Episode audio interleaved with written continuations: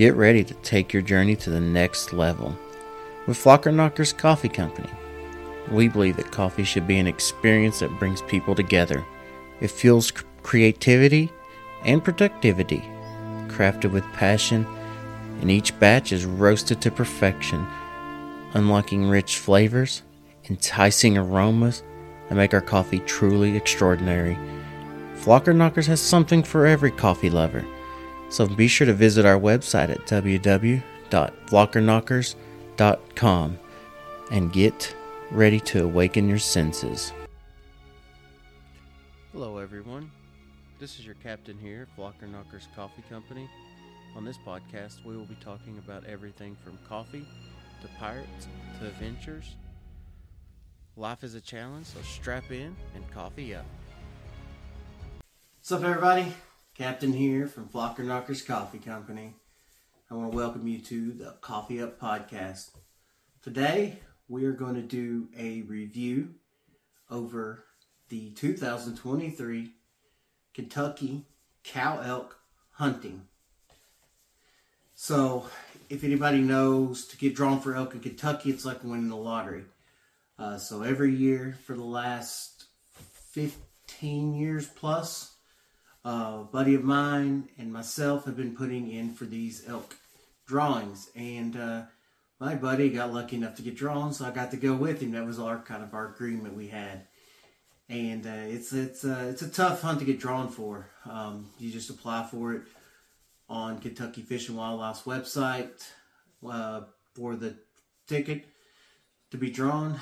The good thing is the money that you do put into it doesn't go to waste. It'll go back into the conservation for the elk population in Kentucky. They've done a lot. They've reintroduced the elk probably back in the 90s, late 90s or so. Started, can't remember exactly when they're starting to allow people to hunt the elk. I know I've been putting in for 15 years. Some people have been putting in for 20. So, it's a tough hunt to get drawn for. Kentucky has one of the best elk populations east of the Mississippi, if anybody knows that. We have a lot of states that we ship our elk to on the eastern parts of the Mississippi. We've got roughly the herd, I think, was estimated before the season right around 10,000 elk or so in Kentucky right now. It's an okay herd, as long as if everybody knows that, but it's nothing like you get out west. Now, on for the review of this hunt. It was a very challenging hunt. It was 6 days, 5 nights over in eastern Kentucky in some cold country. We got drawn for Unit 3 is where we were hunting at. Look that up on Kentucky Fish and Wildlife's website. It breaks down the map. We were in Leslie County and Perry County. So, I'm telling you, this hunt was different. You've got to really be physically in shape for it. But also, you had to be mentally prepared for this type of hunt. We camped for 5 days. For 5 nights in, it seemed like a swamp. It was wet, it was muddy, it was cold, and just nasty. Some beautiful views. We went to one strip mine job where elk have been put in at, and they kind of migrated into those areas. We hunted there for 5 days. 5 days of hunting. It was cold, like I said. It was windy, high winds. Just a mentally miserable hunt. A lot of walking. We did do some driving to different areas, and did do some the day we got there, we drove around the strip mine, getting an idea of it, doing some glassing. That the thing about it is on this type of elk hunt, we're still learning. This was our first one. Hopefully have some more in the future, if not in Kentucky and maybe some other states. But It was a lot of glassing and sitting and a lot of covering ground, a lot of ground. The first day that we were there, we covered a lot of ground before the season started. We got there the day before the season started. Like I said, we drove and hiked. Beautiful out there, though, in Eastern Kentucky. It's a very different view in the first job that we went to for 5 days. Didn't see any elk sign. We seen elk sign, but we didn't see any elk. I mean, tons of elk sign. It was a... about 2,200 feet or so in elevation. We were up on top of the peaks. We climb up and get some glassing in, you know. Then we moved over to another area, another strip mine job. You know, I'm not a big promoter of like Facebook and stuff like that. I'm not huge on the social media, but you know, it's kind of cool that there's a community out there, these hunting community, and how people will just kind of drop some advice out to help people out. And it's really neat. You know, if anybody's ever really gotten into hunting, it's a different thing. But the people out there, the hunting is just, they're awesome. The people that hunt. I mean, this guy got on Facebook and said, "Hey, you hunting this morning?" We said, "Yes. Hey, I killed a cow elk here. Try over here. We seen these herds here and here." You know, just that little tip caused us to move that morning. Not going to announce if we were successful or not. I will let you watch the actual hunt video when I upload it to YouTube to see if we were successful or not. But, you know, it was just neat because this guy was successful in this area and he dropped a hint to us and a tip.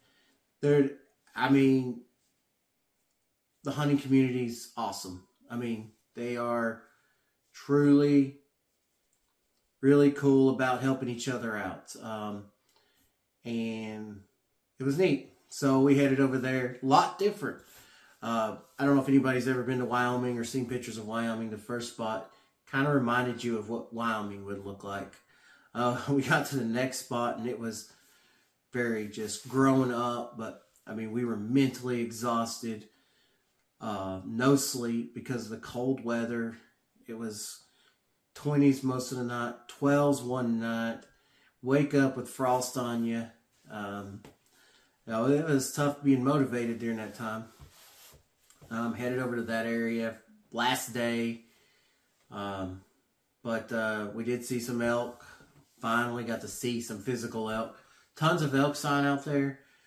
I mean, just different experience, and I can't wait to do it again. I mean, it's funny how when you're just pushing your body to a physical and your mind to a mental beyond a point that you think you would break, and how it hurts and challenging at the moment. But then when you look back, it's like you have so much energy and it's so happy. And, you know, that's kind of what happened. There was a lot of stress on this hunt. It was a very stressful hunt because of the type of tag it is. We didn't, you know, it was, this could be once in a lifetime. He may never get drawn again. He can't apply for 3 more years now that he got drawn. I've not got drawn yet, so he'll get to go with me when I get drawn. But, you know, it's, man, just different. It was different. Never hunted like that before. Never been pushed mentally like that before. I've never been pushed physically like that before on a hunt. Totally different. And I loved every minute of it. Even the ups and the downs and, you know, just the cold, the elements, snow one day. Finally got some sun one day.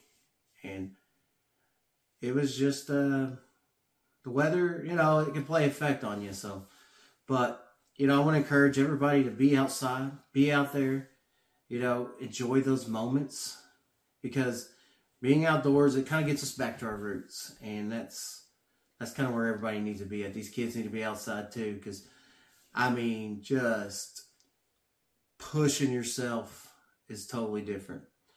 But, you know, overall, great time, good company. I mean, it was very, very,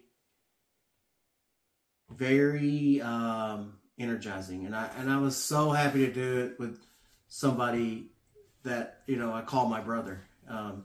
You know, you can check his webpage out or his Facebook page out at 5J's Custom Blades. Does phenomenal work. You know, just go over to the Facebook page. He makes custom blades, and this dude's awesome. And I was happy to be able to do it with him. It's something that we've talked about for 15 years. It's something that we've done and made that pact, and being able to be friends with somebody for 20-something years and know you better than your significant other. I mean, it's crazy. And, you know, just, it was a fun time. You know, take people outdoors. Take them hunting. You know, get out there. You know, head over to flocknockers.com. Pick your fuel out for your next adventure. And I'll see you on the next one.